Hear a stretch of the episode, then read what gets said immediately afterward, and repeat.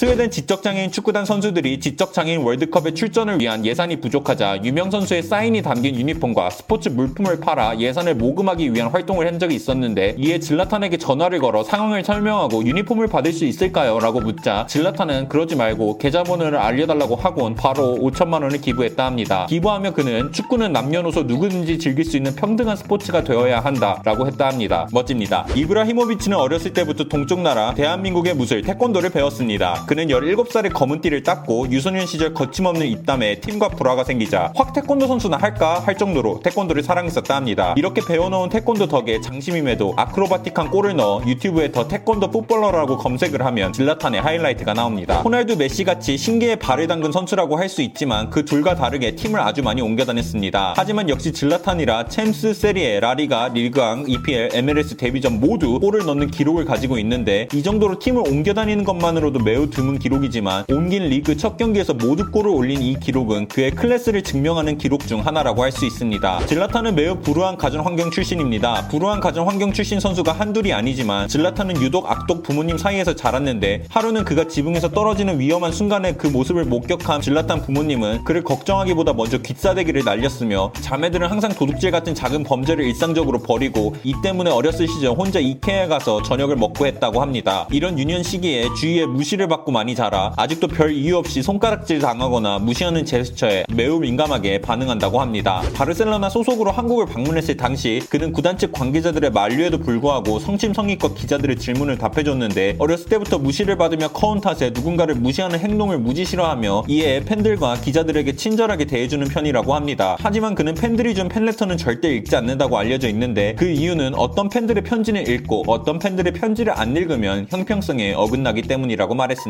질라탄은 항상 전 소속팀 혹은 감독을 diss하기로 유명한데 그가 끊임없이 칭찬하는 감독이 딱 한 명 있습니다. 그는 바로 조제 무리뉴인데 인터밀란에서 딱 1년 호흡을 맞췄던 질라탄은 무리뉴를 회상하며 난 그가 원하는 것을 모든 것을 할 수 있을 것 같았다. 난 조제를 위해 죽을 수도 있었으며 누굴 죽일 수도 있었다라고 할 정도로 충성심을 보여줬는데 이 둘은 소속팀에서 헤어지고 나서도 꾸준히 연락하며 언제 너희 팀으로 가면 되냐 같은 농담을 주고받다 결국 맨체스터 유나이티드에서 잠시 재회했었지만 거기서는 살짝 사이가 멀어진 것 같은 모습을 보여주기도 했습니다. 질라탄 이브라히모비치는 다른 선수들과 다르게 성이 아닌 자신의 이름으로 널리 알려진 몇 안 되는 선수 중 한 명입니다. 그 이유는 프로 초창기 시절 그의 유니폼에는 질라탄이란 이름을 붙이고 나왔기 때문인데 나중엔 아버지를 존경하는 의미로 이브라히모비치를 달고 나오기 시작했습니다. 자고로 이브라히모비치는 보스니아어로 황금이라는 뜻을 가지고 있습니다. 질라탄은 비디오 게임을 좋아합니다. 그는 Call of Duty를 새벽 5시까지 즐길 정도로 좋아했는데 매일같이 밤을 새는 모습을 보곤 아 이건 좀 아니다 싶어 밤 10시 이후로는 게임을 하지 않는다고 합니다. 한 번은 몇 달간 같이 게임을 해온 친구가 아 나 한정판 시계 구하려고 하는데 대기자가 너무 많아서 못 구해 라고 하자 질라탄이 야 그거 내가 구할 수 있어 다음 달에 스톡홀름 호텔에 오셈 구라 아님을 시전하자 온라인 친구는 밑져야 본전이라는 마음으로 그 온라인 친구를 만나러 갔는데 약속 장소에서 기다리고 있던 사람은 바로 질라탄이었고 질라탄 손에는 그가 원하던 시계가 들려 있었다고 했습니다. 질라탄이 프로 첫 발자취를 남긴 곳은 스웨덴 말메 FF인데 질라탄을 기념하고자 그의 동상을 세워줍니다. 이렇게 돈독한 관계를 세우던 와중 질라탄은 말메의 최대 라이벌 팀 함마르비 AIF의 공동 소유주가 되는 말메 팬들을 무시하는 행위를 해버리는데 이는 루니가 맨체스터 시티의 구단주, 메시가 레알 마드리드의 구단주가 되는 행위라 말메 팬들은 그의 동상에 불을 지르고 코를 자르고 결국 동상을 훼손시켜 현재 발목만 남아있는 상황입니다. 질라탄은 이 같은 행동에 유치원생들이나 할 법한 수준이며 이보다 충분히 성숙하게 행동할 수 있었다라고 말한 적도 있습니다. 질라탄은 자신을 신에게 자주 비유합니다. 한 번은 기자가 오늘 경기는 이길 것 같나요? 라고 묻자 질라탄이 그건 신만 아는 사실입니다. 라고 하는데 기자는 웃으면서 아 신에게 묻는 건 좀 어렵죠? 라고 하자 질라탄은 지금 당신은 신이랑 말하고 있지 않습니까? 라고 말했으며 한 인터뷰에서는 본인은 신, 메시는 천재, 네드베드는 machine, 사비는 perfect, 히랑은 짐승이라고 표현한 적도 있습니다. 30대 후반 나이에 전방 후방 십자인대가 파열되는 큰 부상을 당한 적이 있습니다. 이에 팬들은 질라탄의 은퇴를 추측하며 작별 인사를 했지만 질라탄은 사자는 인간처럼 회복하지 않는다라는 글과 함께 선두 먹은 회복력 마냥 1년도 안 되는 시간에 부상을 털고 필드 위에 복귀했습니다. 배달의 민족의 후기를 남긴 적이 있습니다. 그는 치킨을 먹고 지난주 해트트릭을 했다며 점주에게 감사하다는 인사를 남겼는데 별점은 4점을 남겨 아쉬움을